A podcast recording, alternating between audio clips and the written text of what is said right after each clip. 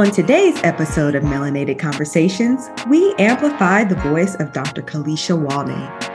Dr. Walden is the CEO and principal consultant at Transformation by Design Consulting, LLC. Dr. Walden has a PhD in curriculum and instruction and is committed to using her expertise to empower and support educators and organizations in the creation of transformative spaces. Dr. Walden also has experience in instructional design and curriculum development for schools and organizations and mentoring coaching. She builds capacity by offering professional development opportunities on topics such as fostering equity in the classroom and in your company.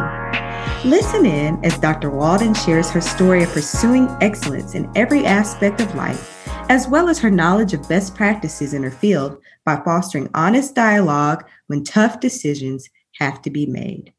Welcome to Melanated Conversations, our narrative and our perspective.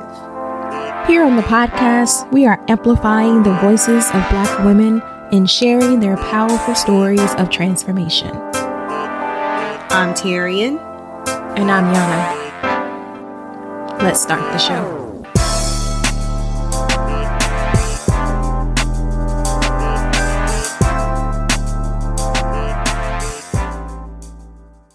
Welcome, welcome back to another episode of Melanated Conversations. I am your co host, Yana. And I am your co host, Tyrian.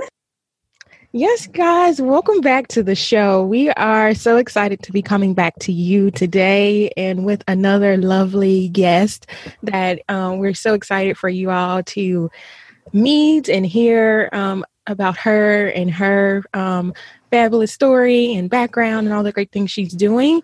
But we want to formally welcome you to her and welcome, Dr. Kalisha. we have Dr. Kalisha Walden in the house. I'm sorry. Yes, let me, yes. Let me give the full name. Thank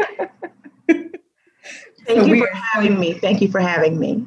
Yes, yes. Welcome. We are so happy to have you. Um, I'm sorry, I'm, I didn't mean to cut you off. No, no, no. You're good. You're good. Um, okay. Yes. Thank, welcome, Dr. Kalisha. Thanks for saying yes to having this conversation with us today. We're excited to, to chat it all up with you. Thank you. I am both excited and nervous, but I look forward to sharing me with you all and even learning from you as well. Awesome. And you do not have to feel nervous when I say oh, we no. Terry and I we don't know what we're doing. We just think of it just you and you, her and I if if we could um in normal times be gathered around the table. Just think about us being gathered around the table on the couch and just chatting it up like some old girlfriends. Great. Absolutely. Well, like we always do in every episode, we always, before we get into our melanated chat portion, we always like to play a little game with our guests. Um, and so, Dr. Kalisha, are you up for the challenge? I wouldn't even call this necessarily a challenge. It's just going to be like a little, you know, put your hair down, have a little fun really quick. I am ready. Let's go. Okay. All right. So, all right. So, you're going to play this game called Don't Drop the Mic. Basically, how you play it is I will ask a question I will give you um, multiple choice answers.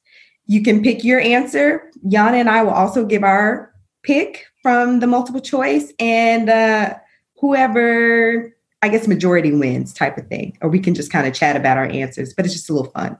Are okay. You, are you ready? I guess. Okay. First question What's most likely to end up burnt when a hot comb is being used on someone's head. So what part of what part of your head would most likely be burnt? Your hair, your ears, your forehead, or your scalp? Ears. Ears, ears. Mm-hmm. Okay. Yana, what about you? Oh, Terry, you just brought back some trauma. Why we have to bring that back home to this conversation today? Unfortunately, because a lot of our shared experiences happen to be surrounded by, uh, happen to involve trauma, unfortunately. Okay, so I need a little context around the question because okay. my my answer can be dependent on the context. So are we? Are you asking from the standpoint of just you know her, the person that is because I can't hot comb my own hair because I got like I said, y'all, I've been traumatized, um, especially not in the kitchen. Um, and for our you know our non-melanated people that don't understand what kitchen is, um, yeah, that's the nape of your neck. Right. Um, but, whew, okay. So if we are talking about just someone just, you know, normally mm-hmm. straightening your hair. Yeah, like not you say- doing your hair, like someone doing like your Yeah, I- mom or something. My answer would probably be neck or, which I don't think neck was an option, would probably be neck or ear. Okay. Mm-hmm. But but if we're talking about my mom when she did her hair and I moved and I got popped by that hot comb, oh goodness. I'm so it could really I could have a forehead burn, a ear burn, a neck burn. um, man. I hear the trauma. I hear the trauma. Same here, Dr. Kalisha. Same here. Same here. I'm going. I'm going. Is that are you? Is, are you finished, y'all? Or or if that that, that grease pop and sizzle with that Ooh, yeah. contact of that comb, it could really be a neck, a ear, a shoulder, because your reaction, you just don't know. Yes. You know what? So as far as like the most likely place, I think to get burned, I have to agree with both of y'all. Definitely the ear, the ear, and I'm Mhm. surprised that the neck isn't on the ear as an option, but in the neck for sure. But what you just said, ooh, when that it, that that heat hit that grease, some kind of I don't know what be going on, a little moisture still stuck in your head. I'm not sure. But woo, it make you want to fight somebody because it comes up on like you know, like if you get burned on the ear the, or the the neck, a lot of times you feel the heat. You know, it's a potential like it's pretty close. You feel it, but when that unexpected, like I don't know what you call that, that that's that heat pop, Mhm. whatever it, it is. The heat from the sizzle. Yes. Oh, and wanna fight somebody and jump out that chair. Oh my goodness, the worst. It's The like a never-ending cycle too, because you you sweat and then you try to get your hair straightened, and while you're getting your hair straightened, you're sweating because you're scared and you're nervous. And Girl, hey, woo, child, woo, child. you ain't never lying. Okay. All right. So I'm gonna do one more question. Is that okay? Sure. Okay. All right. So, my next question What's something that your family says, um, something your fam- a family member might say that's cons- that's nice, but is actually shady? Okay. So, their response might be, That's cute, or Oh, that's cute, or says little in front of anything like, Oh, your little purse or something like that um, oh, bless your heart, or I'm gonna pray for you. So, which one of those shady but quote unquote nice phrases would um, is something that your family would member would say or a family member would say? Dr. Kalisha, you're up first. Um, I would have to say that's nice. Um, We are a very close knit family, but we do throw shade. Okay. Um, but it's the um, shade that we give in love. So, Okay. you know, everyone gets their opportunity, but I would have to say that's nice. That that's our bit of sarcasm. Okay. That's nice. That was That's that was that. Yana, what about you? what are my options again? Okay, so Dr. Said that's nice, but that's nice or that's cute. Like, oh, that's cute. Like, mm, that's cute. Um, little saying something like, oh, your little friends, or oh, your little purse, or oh, you got your little Mhm. shoes on. Uh, bless your heart, or I'm gonna pray for you. And what was the context of the question again? Like, what's something uh your family or somebody in your family would say that's typically it, if someone else hears it that wouldn't understand it as shade they say it it's nice but is is really shady they're trying to be nice but Yeah. using shade Oh, that's hard. And honestly, I think it might be something on there that's not on their list. But if it's not on the list i want to hear own, but I have a habit myself. I think this might be a southern thing of is putting little in front of everything. right hmm I see a little curl with your little bang.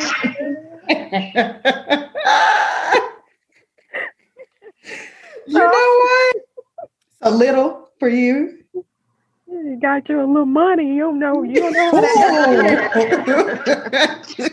got you a little piece of man. You, you, you, yeah, I'm gonna go with little. You'd have bought you a little car now. You think you just can go wherever you, you want. Think you to bomb. Right. um, yeah, actually that is that I think the little because that's something my grandma would say. And it's funny because I say I use little with my girls now. And like you, you know what I'm saying, your little friends. I ain't one of your little friends. Mm-hmm. You know what I mean? So yeah, probably little um God bless you, which isn't on here either. Bless your heart is, but God bless you. Yeah. My grandma used to say that all the time. I know a lot of older uh, black women, they use that one. Woo. That was they they they were basically cussing you out. Uh, but in a really nice, holy way. I think I think another one that my family would say is like, really? Mm, yeah. Really? Yeah. Like, okay, really? yeah. That is, ooh, I feel like I say that a lot. Yeah. really? Is that the really? truth? Hmm. Uh, the uh, okay. Mm-hmm. Okay. Yeah. that oh, okay hits hard. Oh, okay. Yes. Okay. Okay. Well, okay. Well, that was fun. I said, well, okay. Uh, that was so much fun. We could play that all day long, but um, you know, we like to we want to get to know more about you, Dr. Kalisha. And so let's go ahead and go into our melanated chat portion. Yana, you want to kick us off with the first question? Yeah, so Dr. Kalisha, just tell our listeners a little bit about you. Who is Dr. Kalisha and like what are your roots? All right. Um, well, I grew up in a Christian family, conservative Christian family. So my father is a minister and um, growing up, we were very instrumental to his ministry. So I have two sisters and a brother. And so my sisters and me, we had a little singing group. My mom sings. So, you know, when my daddy did that appeal at the end of the sermon, we were the people that came up and sang to try to soften the people's heart to come to Jesus. Oh, Um, yes. So uh, we were well known um, growing up as the Walden sisters, and then their mom that can sing. So ministry was really important growing up in our family. Um, not only were we taught biblical principles, but we were taught how to be our brothers and sisters keepers. That was really big. Um, my family, or specifically my parents, thought it was very important for um, the home and the school to reflect the same values.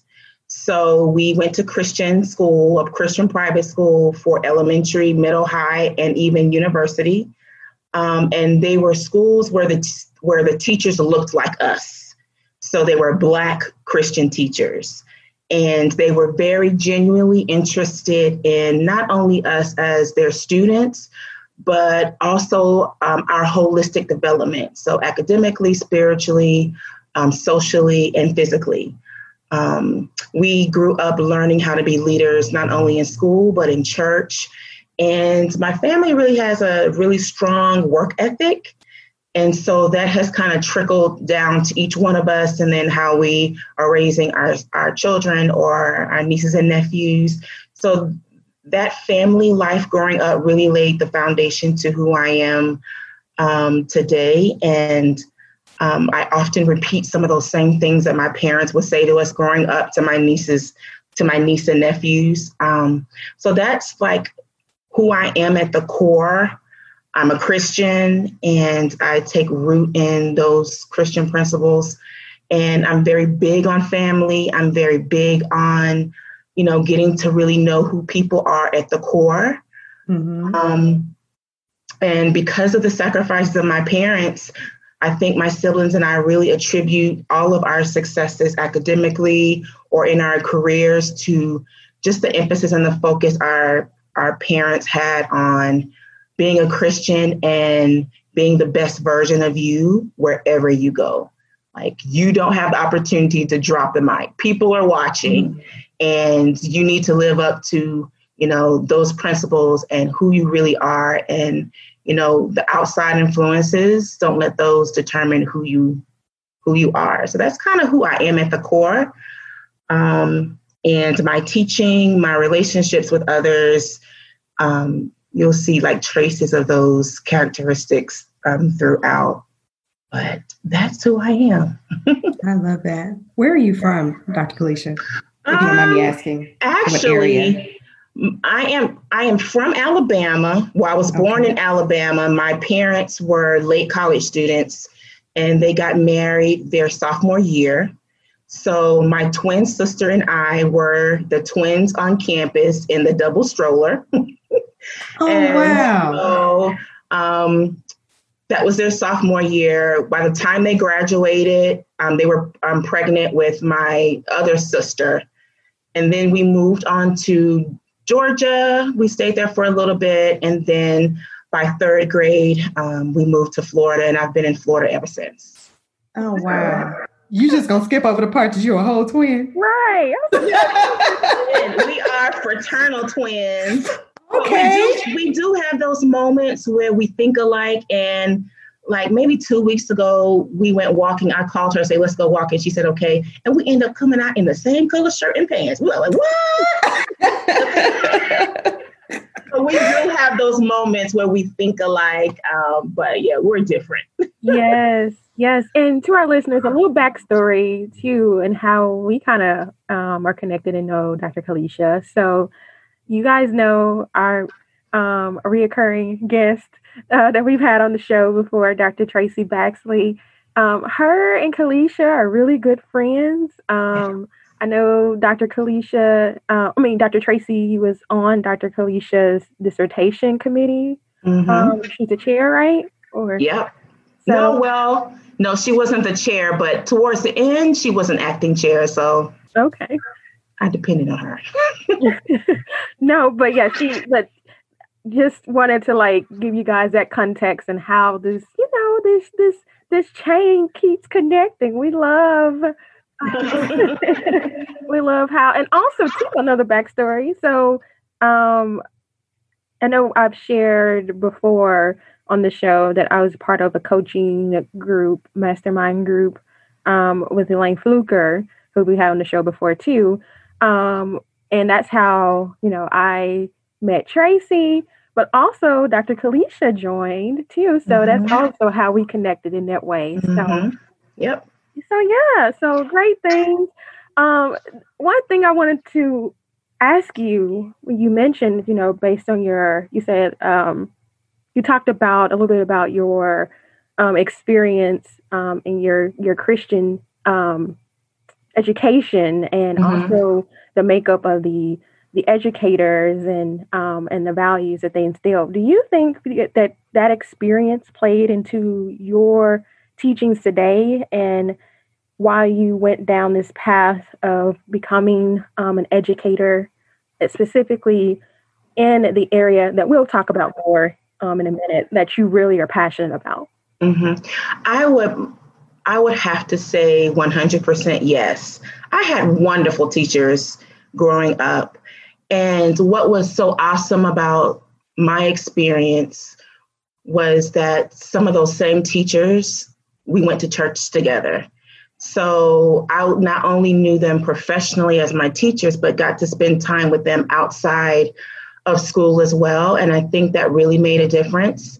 Um, my parents' expectations for us were very high. Like, we're paying the money for you to go here, go do what you need to do. Um, and I don't recall any time that my parents really had to have a serious conversation about behavior with us, except like one incident with my brother, but that's boys. Um, so there was a level of respect, like my parents expected the teachers to do their jobs, expected us as students um, to do our job.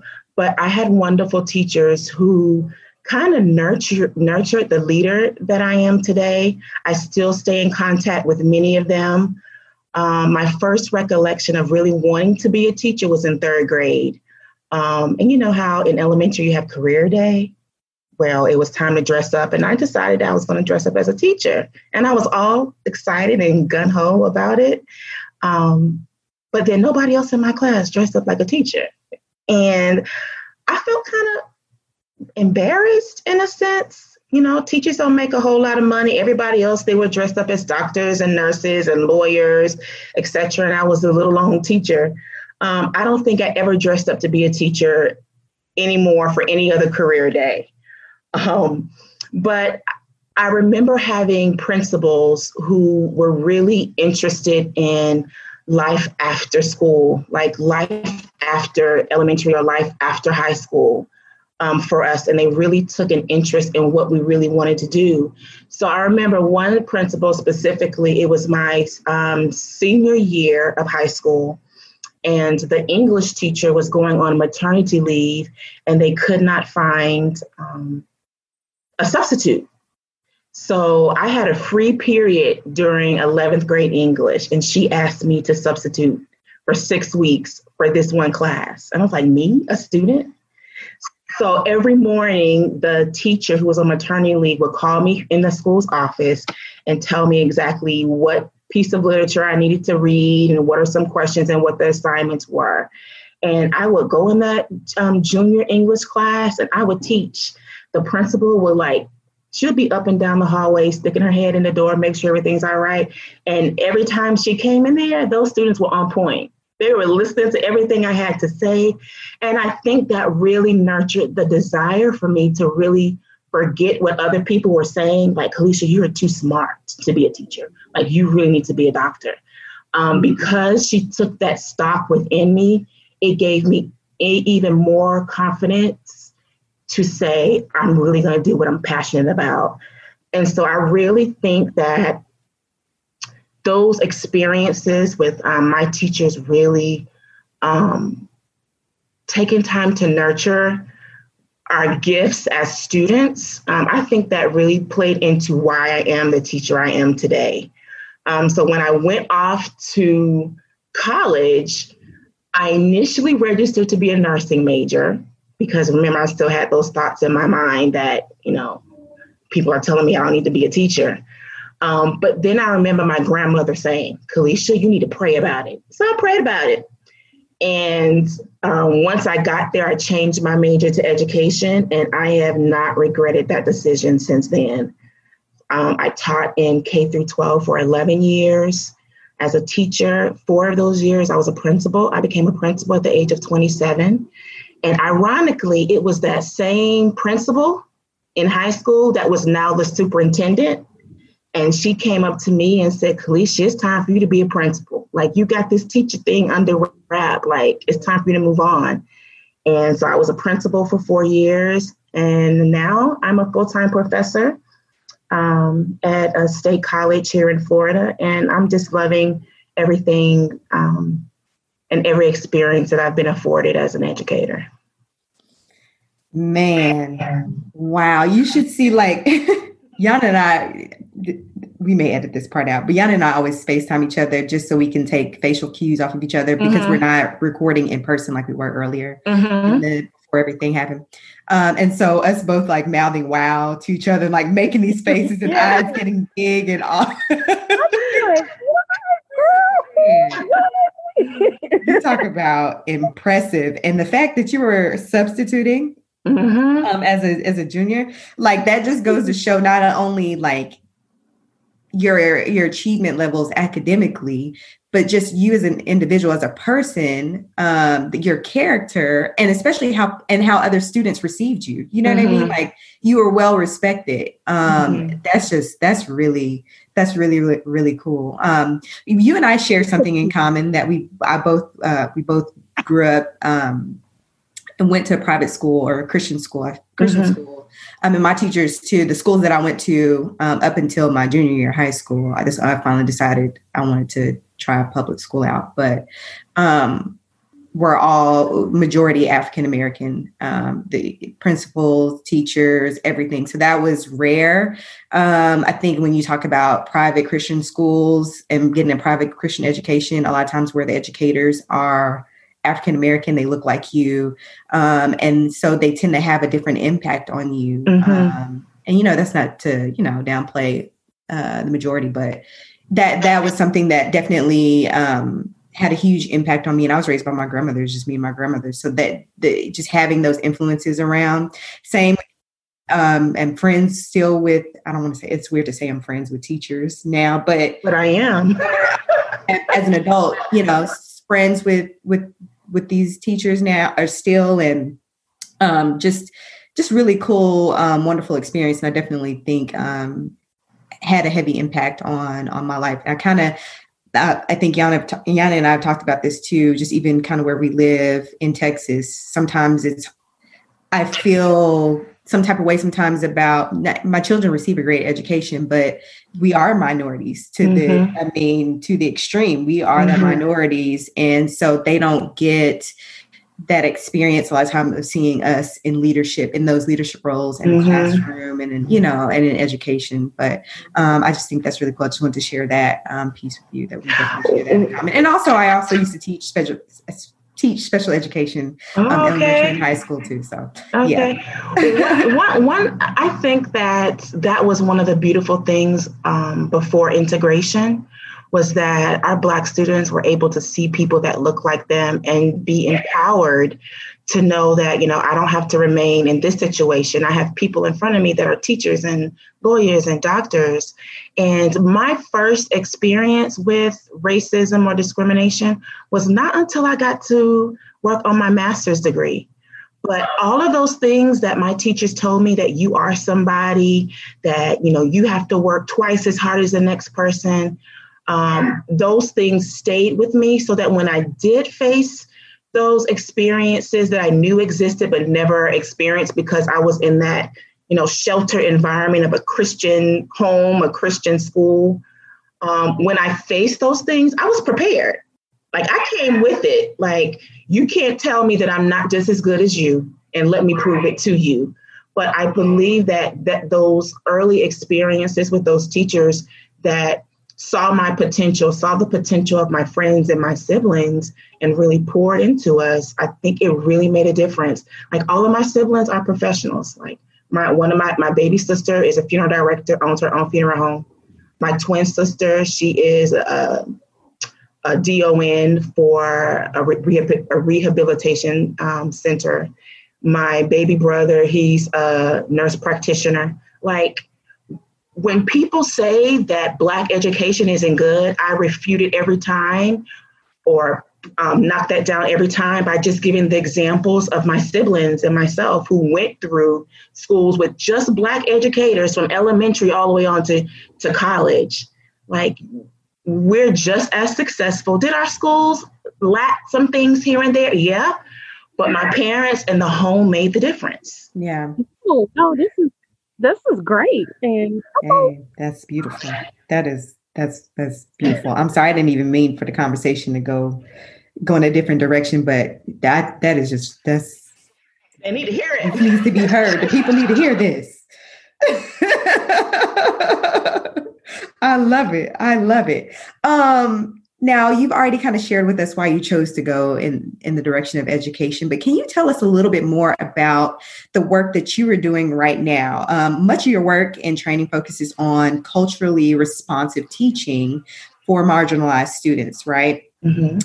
Can you explain us and our listeners mm-hmm. what exactly is culturally responsive teaching and how do students um, lived experiences play a role in this um, style of instruction? And then I do have a follow up question, but I'll hold that one off till you answer. Okay, great. Um, culturally responsive teaching is basically, um, in the words of Geneva Gay, she's really big in this area, is using the cultural characteristics, the experiences, and perspectives of diverse students as conduits for teaching them more effectively.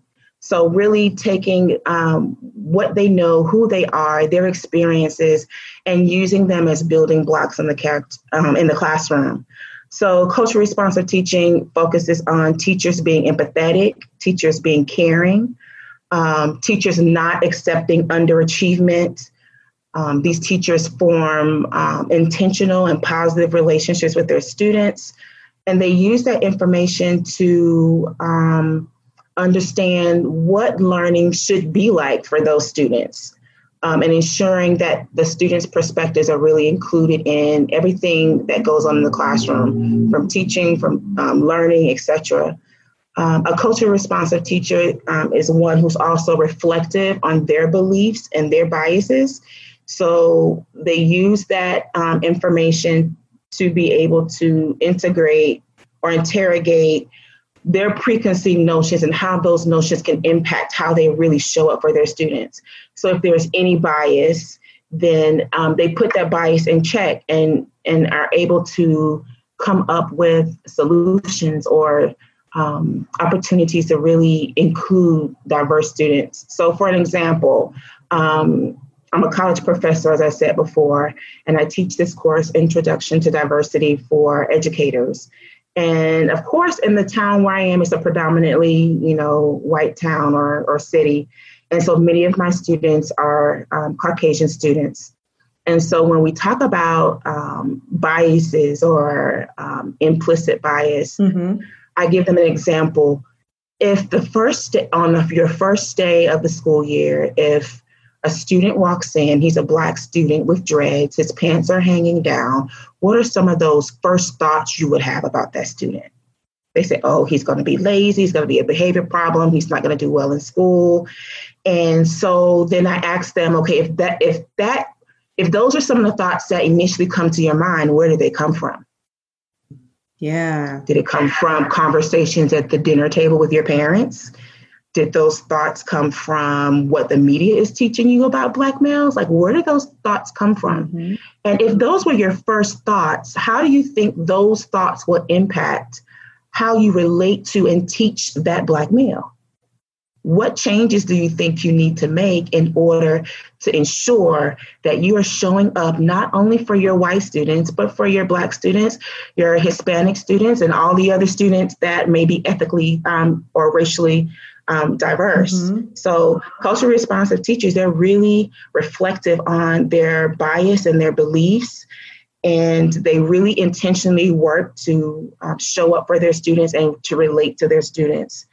Um, and then when they make decisions in terms of curriculum and instruction, they really hone in on those practices that are inclusive.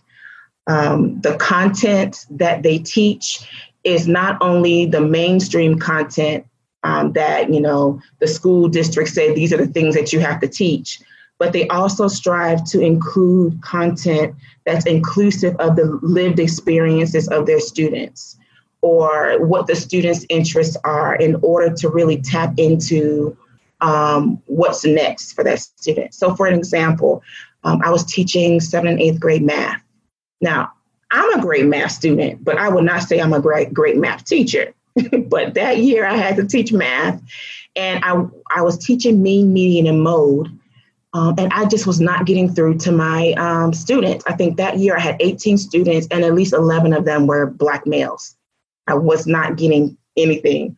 So I started thinking, like, how can I connect what I'm teaching in the classroom to their lived experience. And so I started listening to their conversations at lunchtime, and they were talking about this big uh, football game that was coming up. Now, I hate football. Okay, not that I hate it, but I'm not a fan of football. I won't sit down and watch football just because. But that night, I watched it. And then I went and pulled the stats or the statistics from the newspaper the next morning. And I told them, okay, we need to come up with the mean, median, and mode of all these players um, on the team or the different teams, etc. Those boys, they got me meeting in mode that day. because yes. they got it that day because I intentionally tried to connect something that I was teaching to something that they experienced outside of school. And that made a difference. That's what cultural responsive teachers do. They try to make those connections for students.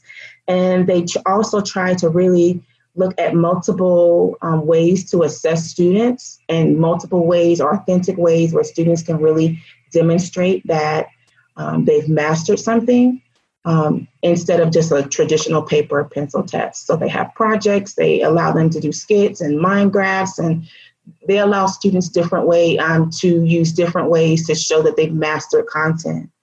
Um, so that's culturally responsive teaching in a nutshell. It's using what the students know, using information from their backgrounds, including showing the students um, a variety of perspectives on a particular topic um, in order to really rope them into the learning and to make learning authentic and real to them. I love, love, love, love, love that. Yes. I love that so much. What were you gonna say something real quick? No, I was just over here like, oh, I love this. yes. Oh my goodness. Um, my my follow-up question, I feel like there's so much stuff I could just say around that, but I just want to ask the follow-up question really quickly. Um, knowing that a lot of times educators I mean, the majority, when I say majority, I mean white people. Um, a lot of times educators in these public schools a lot of times tend to be white people when you're t- training teachers on culture, culturally responsive teaching what kind of responses do you usually get mm-hmm. from from those from those individuals who happen to be part of the quote unquote majority mm-hmm. well i have received mixed responses from um, educators who are from the majority culture a good number of them um, they embrace the work um, and they really work hard to ensure that their classrooms are inclusive spaces and also places where students of color or minorities really feel safe. Um, but then there's others on the other end of the spectrum that say this has nothing to do with what I'm supposed to do every day. I'm just in here to teach. That's it. Like I've, I've gotten mm. both. Uh, but ironically, I don't only get that from the um, from educators in the majority culture. I, I get that from some of us too. That, wow. you know, really don't see the importance of doing that or they don't see that it's the best way to really get students to where they need to be. But I mean, I just remember um, them when I think about that, I think of the importance of being able to teach students how to navigate. Like when you have a student of color or a minority student, they're living in two worlds.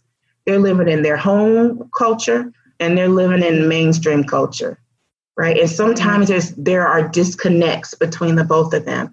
So as a black educator, I think it's my role to teach them how to navigate the system um, and to teach them that you don't have to forsake your home culture to be successful.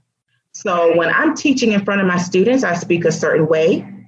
But when I'm at home, chilling, relaxing, and speaking all sorts of words that shouldn't come out my mouth as that yeah. are not grammatically correct, and I'm very comfortable in it because I can be that way around my family. So mm-hmm. teaching them to code switch, like that's my job mm-hmm. as a mm-hmm. black educator. If I'm really trying to get my black students to keep um, to honor who they are at the core in terms of their home as well as teaching them how to navigate and how to show up in the real world when it's time for them to show up. So I have um, black educators that feel like some of the white educators too, that you know mm. they don't need this and that's not the best way to do this or that. Um, so there is resistance in doing this yeah. type of work. There is resistance, but I mean, if I can just impact one student positively through changing the mindset of one teacher, then I think that that's going in the right direction. Yeah. It requires you to step outside of yourself. like what? And you know what? Dr. Tracy is that type of person.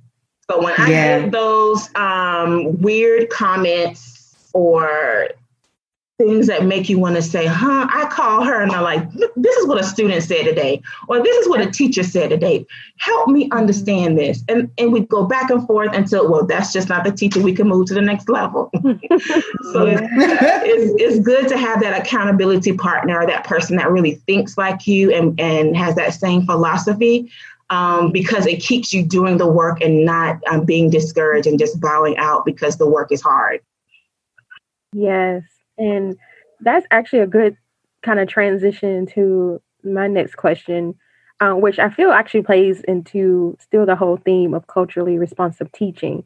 Um, one of the things that you are advocate for is um, that you talk a lot about is equity minded educators and particularly for populations with students of color. why do you feel it's so important for educators to be equity minded, specifically for students who are mm-hmm. Mm-hmm. Great question. So, in order to really explain equity, you have to kind of go back to like what equality um, is.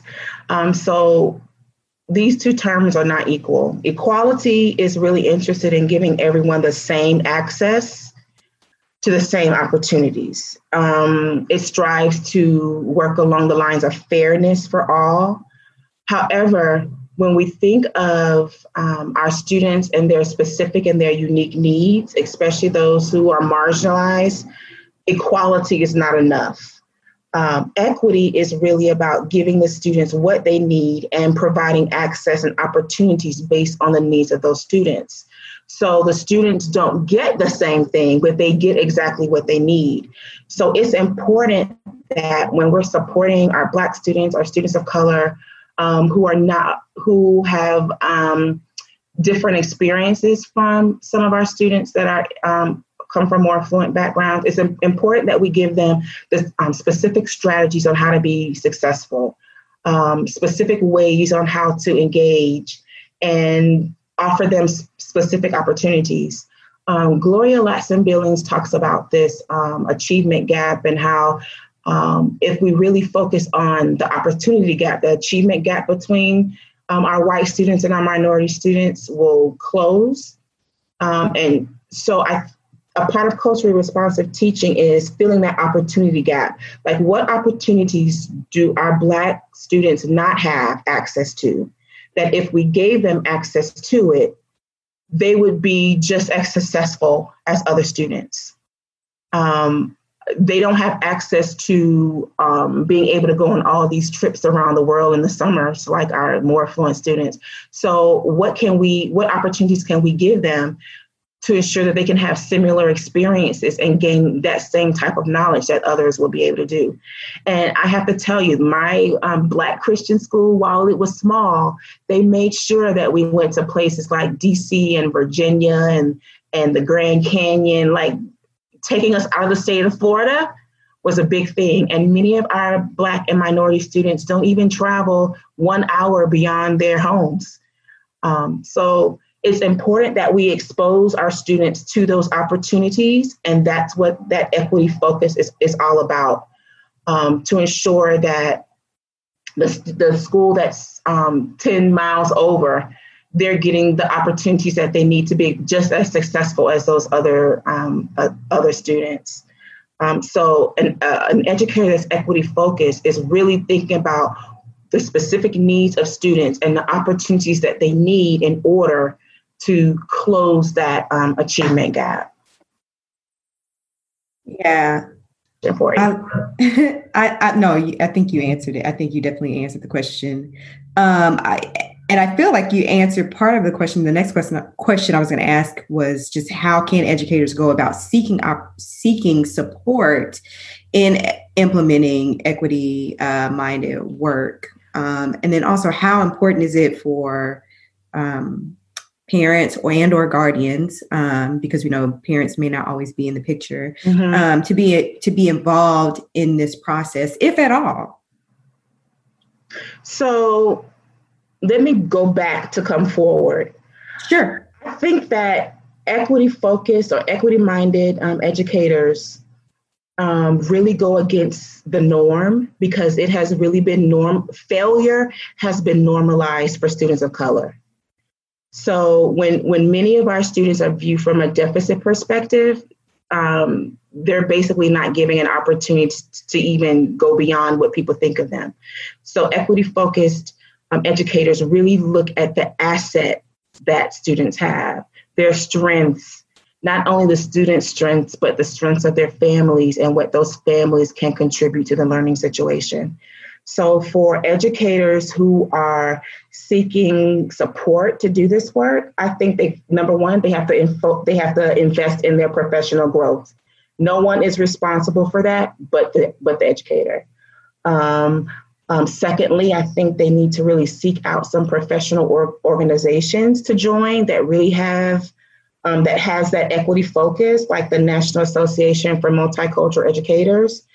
Um, because this work can be hard and feel lonely sometimes, they need to seek out coworkers that are like minded so that each of them can support each other um, doing um, the work.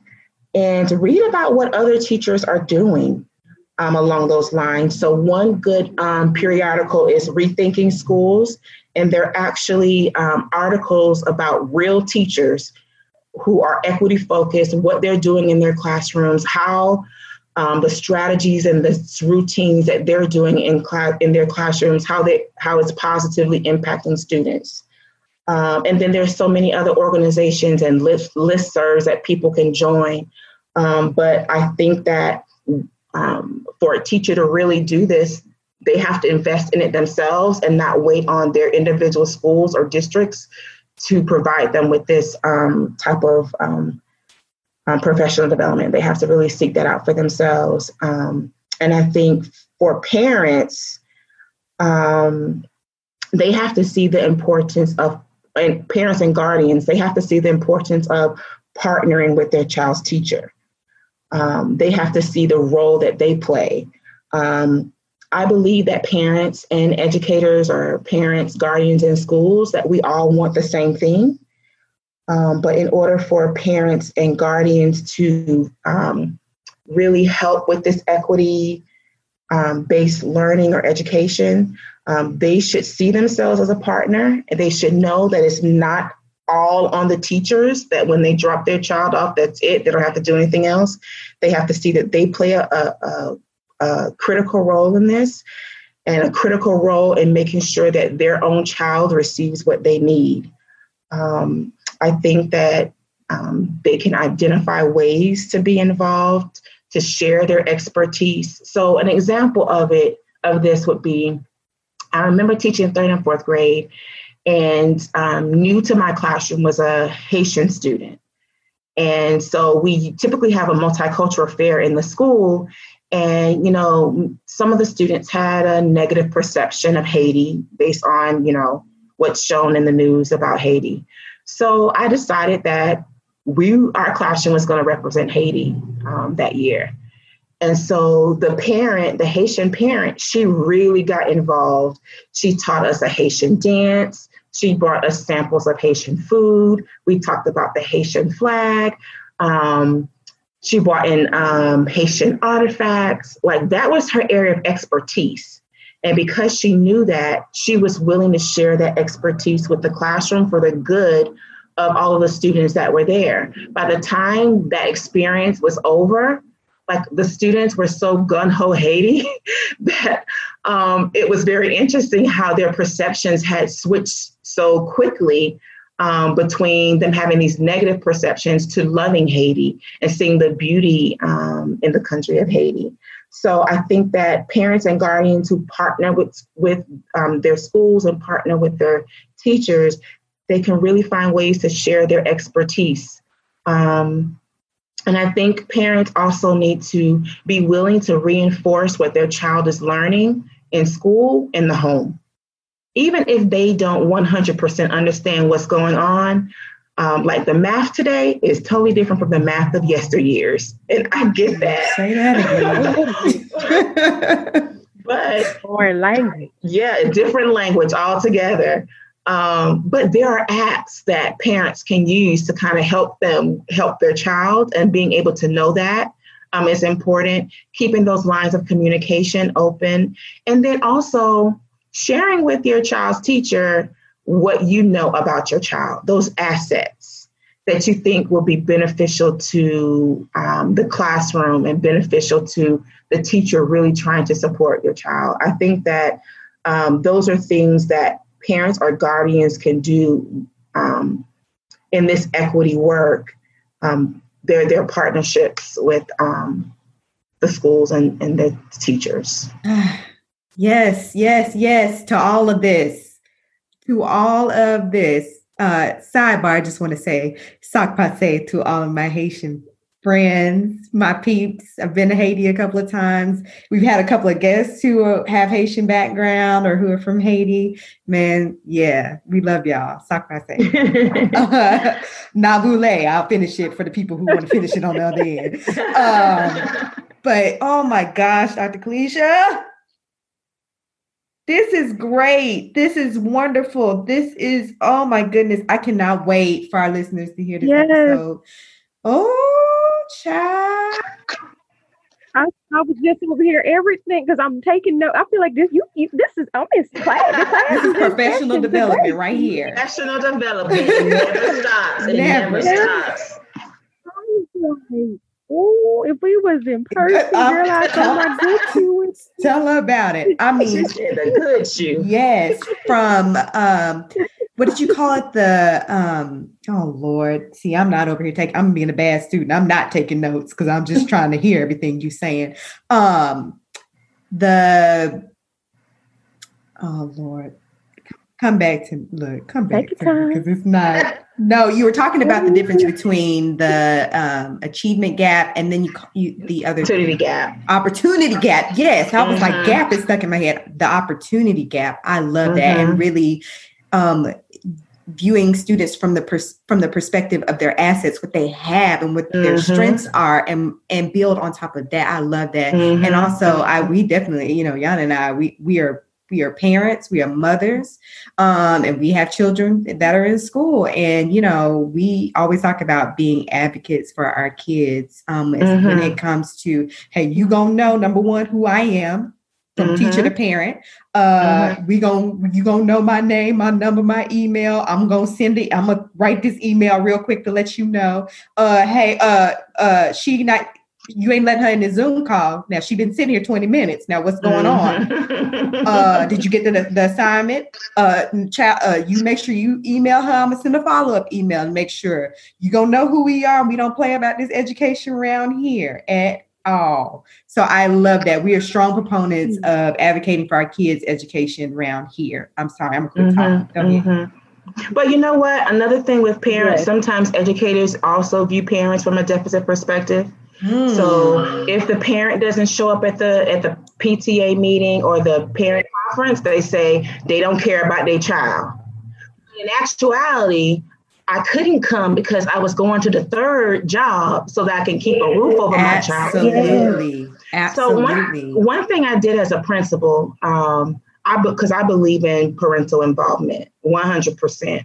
And I believe that sometimes we have to go or meet our parents halfway, mm-hmm. at least. So if there was a parent, my policy was a, a parent could not get their child's report card unless they had a meeting with the teacher. So report cards weren't just being posted anywhere. You had to come in and see the teacher to to um, get that report card. Of course, we had like a good percent that did not. However, they didn't get it, and I made phone calls. My administrative assistant made phone calls until we had 100% parent involvement when it came to coming to parent teacher conferences. And if a teacher, if a parent, you know, couldn't come through um, during the normal hours from eight to three, then what time can you come? Can I meet you at Starbucks? Because this, your child's success is just that important for me. Um, I, as the principal, met with parents when teachers couldn't because it was really big for me to make sure that we included parents, especially if they wanted to, but their schedules prevented them from doing it. So sometimes we have to, as educators, we have to throw away that deficit mindset when it comes to thinking about our parents, because sometimes that's the roadblock and the reason why parents don't feel comfortable being engaged or involved in schools. So I just wanted to put that plug in there too. Yeah, abs- absolutely. Absolutely. Yes. Well, Dr. Kalisha, man, like Terry mentioned, this has just been such a wealth of knowledge, um, even from for both Terry and I's perspective. Well, Terry has a background in education, and although my background is in HR, I feel like I was educated in some way. I was just educating adult people. Um, but um, before we, you know, get into the great work that you're doing with your consulting firm, Transformation by Design, I do want to point out that to our listeners that you actually co-authored a textbook around this very same topic around equity. Um, is it pedagogy? Um, equity pedagogy. Yes, pedagogy. Okay, said it right. Like, oh. Um, um, which is teaching diverse student populations. Can you share a little bit about um, what's in the textbook, a little bit about it, and um, kind of what was what kind of went into the process of creating? Sure, sure. So I co-edited this book with my friend and colleague, Dr. Tracy Baxley. Um, and we were both teaching the course Introduction to Diversity for Educators.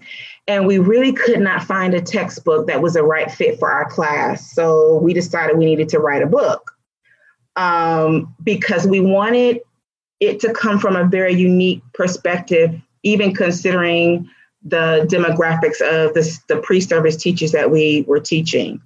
Um, so instead of writing the book alone, uh, we invited some of our colleagues and even graduate students to contribute to the textbook based on their different areas of expertise. Um, Dr. Baxley and I did write like two or three chapters in the book, but the rest of it, the rest of our work was really editing the other chapters from the other um, contributors. Um, but what really makes the textbook unique um, is that we include practical encounters. So we give different scenarios or case studies throughout the book. Um, what would you do if you were faced with this thing as a teacher or this scenario as a teacher? Um, before they even read the chapter or even after, so that they can apply some of the knowledge that they've learned. Uh, we also included some of the seminal articles um, that were really relevant to our course, like um, Unpacking the Invisible Knapsack, where Peggy McIntosh talks about white privilege as a white woman um, and, and the privileges that she didn't know she had until she stopped and reflected. So that's a really big seminal piece in our in our courses. Um, and then um, other articles on white privilege, racial um, privilege, Christian privilege, etc. And then we have um, voices in the field. So we have actual teachers um, that are giving their experiences um, with diversity in the classroom as a part of, or in addition to the content of the chapters. So the whole aim was really introducing pedagogical content knowledge. That's how you teach the content um, through a critical multicultural lens.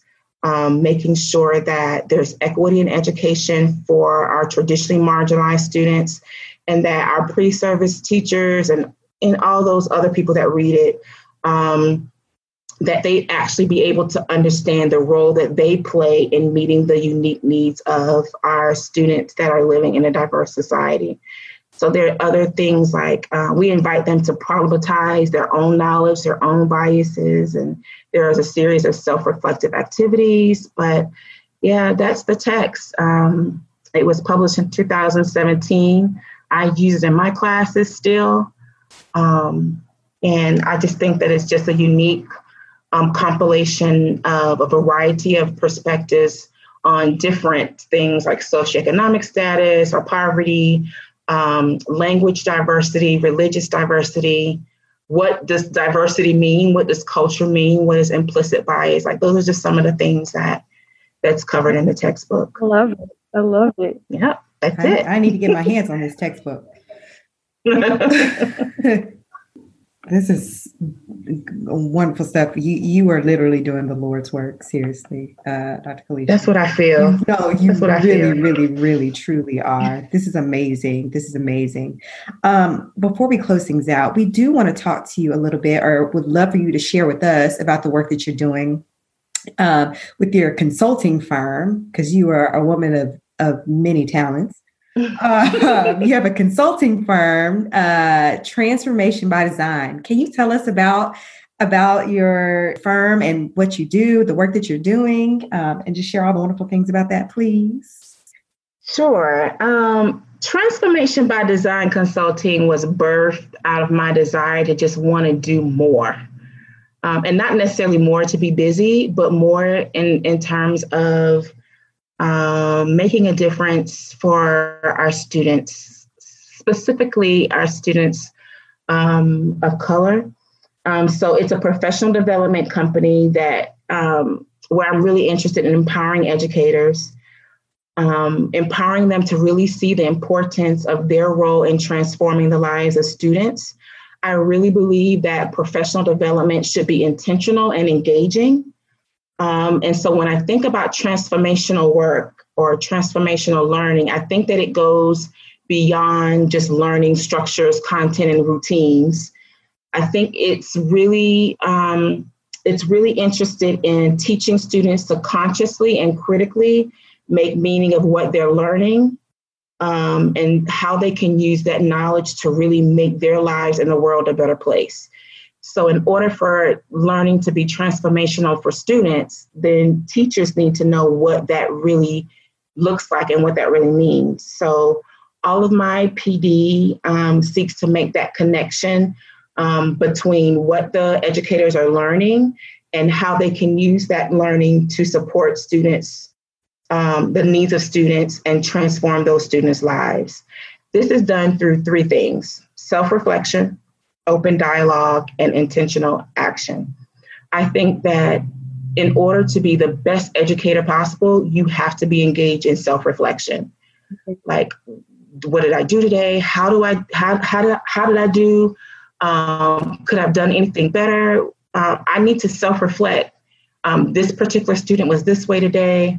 Did I do something to offend the student? What do I need to do tomorrow? Did I really challenge that? Like self reflection should be big, and self reflection should drive what you do next for yourself professionally as well as for your students. Um, I also believe in open dialogue. I believe that sometimes our teachers feel like their voices aren't important.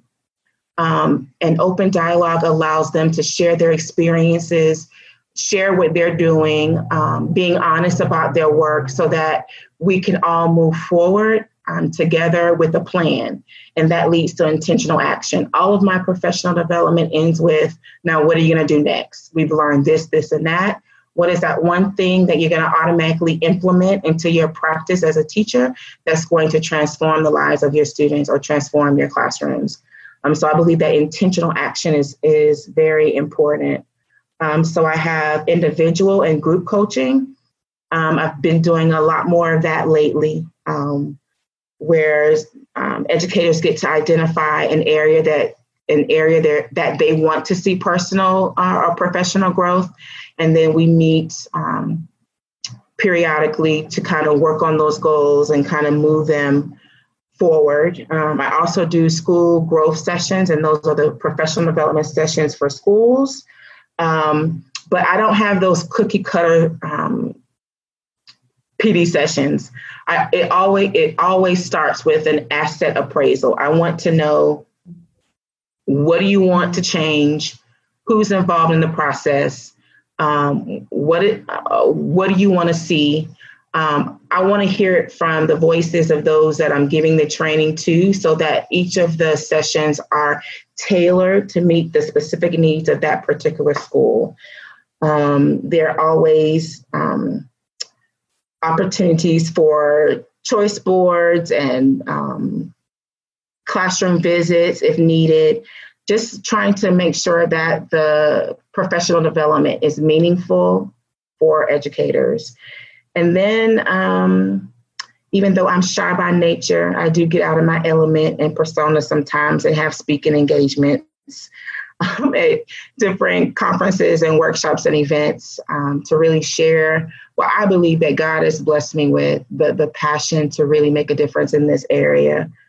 Um, so, Transformation by Design Consulting, um, it, it, I live and breathe that these days um, because I really want to make sure that what God has called me to do, that I'm really doing it, um, and that my consulting firm gives me that space to be able to do it. So whereas before I'll just get calls about, you know, can you help me with this or that or that? This firm now formalizes all of that that I was doing before into, you know, a company that can really serve the needs of people. And um, I really see Jesus as being the master teacher. So the way that he taught and, and how he dealt with people, even people that didn't like him, he was very responsive to their needs. So I see myself as one that's sitting at the feet of that master teacher and wanting to implement or emulate, emulate is the word, emulate what he did and does um, in my business. Um, and that's why I say this is an opportunity for me to you know, do what God has called me to do. Uh, That's transformation by design. I love it. you are living living out the gospel. Truly are living out the gospel. I love it, and you're vocal about it. On top of that, I I I love. I don't know how many times I probably said love. We have to do a I love count. To give an A and B selection. oh, they are open. Come, we have to. Yes, right hand of fellowship something i don't know mm-hmm. but that oh my goodness i lost my train of thought because there was something i was going to say and i didn't forgot i keep forgetting while you gather your thought i just want to say man this is sure even annoying you dr kalisha uh, there's a lot of things i have still learned so much from this conversation um, about you um, as it relates to transformation by design i don't know if you said this already if, if you did i apologize if i missed it um, mm-hmm. This does extend the reach of the classroom. Like you um, provide these teachings to organizations that are not directly, you know, just education focused. Correct, I do. Um, I've worked with, you know, American Express. I've worked with other companies. I've worked with churches.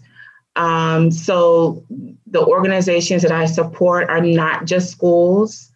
Um, and it definitely goes beyond the work of the classroom. So if someone called me tomorrow and said, we have a group of Sunday school teachers that need to be a little bit more responsive to the needs of their students, I, I would do it. If there was a company that was interested in, you know, just some diversity training or tips on, you know, how to be more inclusive with the diversity in the workplace, I, have done those types of things too. Um, so is your work uh, national, t- not just local, but all um, over the um, states or? I I do do things in other states, so I do work beyond Florida. I'm supporting uh, a school in Louisiana now. Okay. Um, I've done work in Georgia. Um, I'm asking for a friend. Yes, I do go beyond the the state of Florida. Um, I just believe in going where the services are needed. So yes, it, it goes beyond my local area where I am now. Awesome. Good to know. And duly, yes. They're very duly noted. You have no idea what's probably about to come your way. oh, oh, oh, oh, no, not, not, uh oh.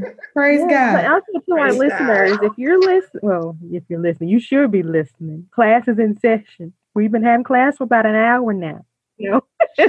but no, if you um, resonate with a lot with the work that um, Dr. Kalisha um, is doing and want to get connected, whether if you are an educator or because I was thinking this is why I asked you this, Dr. Because you know, like I said, I come from an HR background. A lot of these same mm-hmm. teachings and philosophies will apply greatly in the corporate space too. So um, yes, yes, yes, y'all know this is and you know and this is the time too that you know we see that people want to get on board with you know with the times with you know with diversity and inclusion and, and belonging and things of that nature so there are resources out there Dr. Kalisha is yeah. one connect with her at transformation yeah. by design all right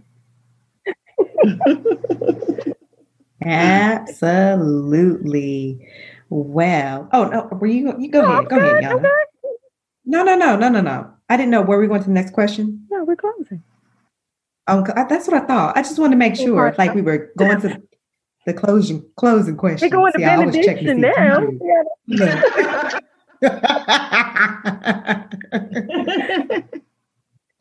All righty. Well, man, Dr. Kalisha, we are just so grateful for having this opportunity to speak with you uh, today. This has been such a wonderful gift. And um, yeah, like this has been so great.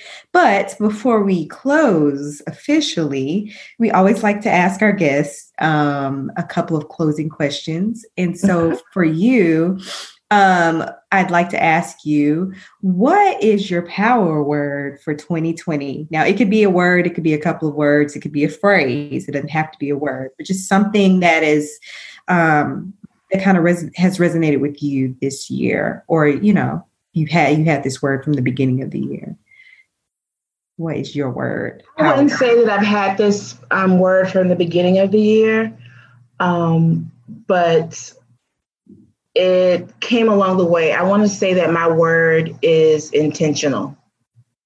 Yeah. And it goes beyond just um, being intentional in terms of what I do, but be intentional in my relationships, be intentional in how I show up for my students, be intentional about the connections that I make, be intentional and make those intentional um, acts of intention real and meaningful. So, intentional is my word, my power word.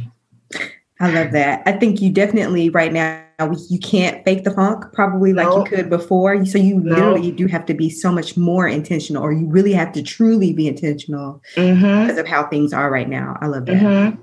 Yeah, and you know what? And even thinking it on a more personal, spiritual level, I have to really be intentional about being a Christian.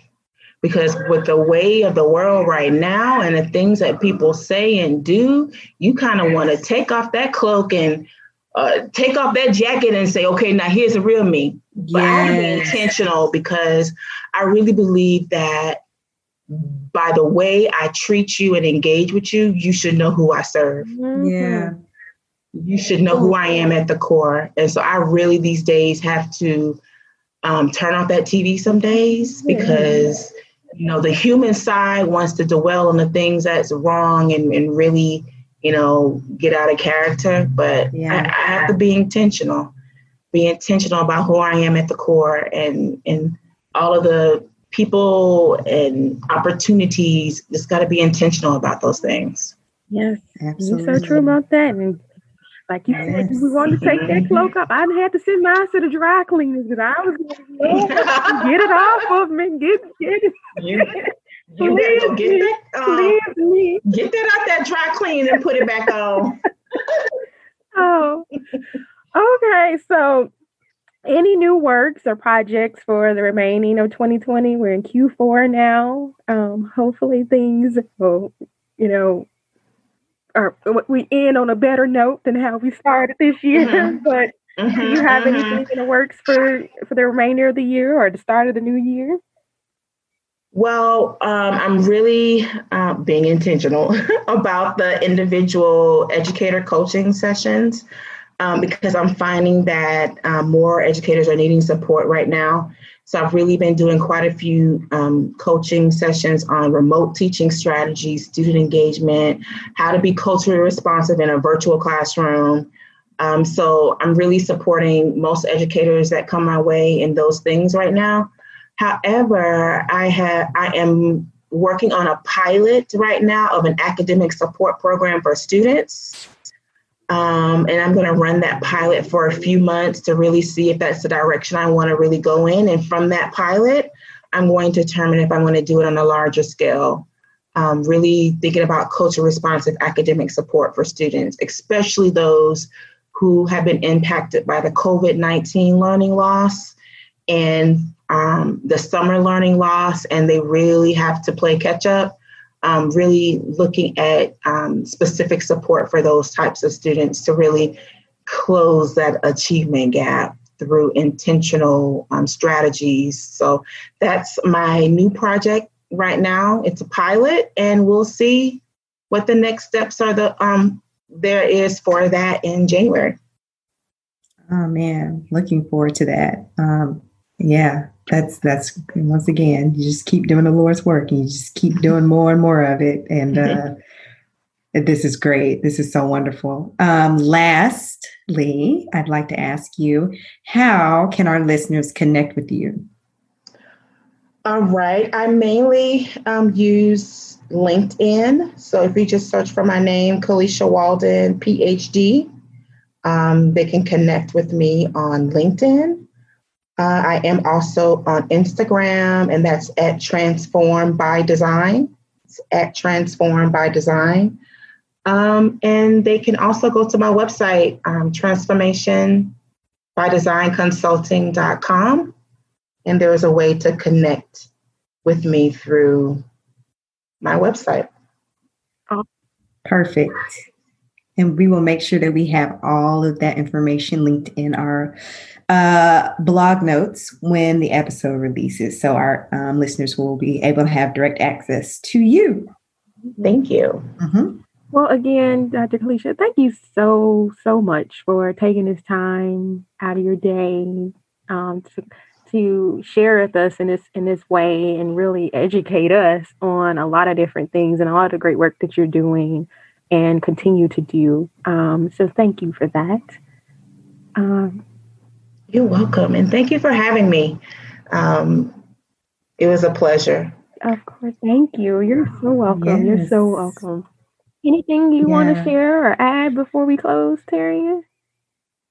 Uh, no, I think I've said enough. I feel like I've talked a lot this episode. Not that I don't want to say more, but I just feel like we will never wrap this episode up if I keep talking.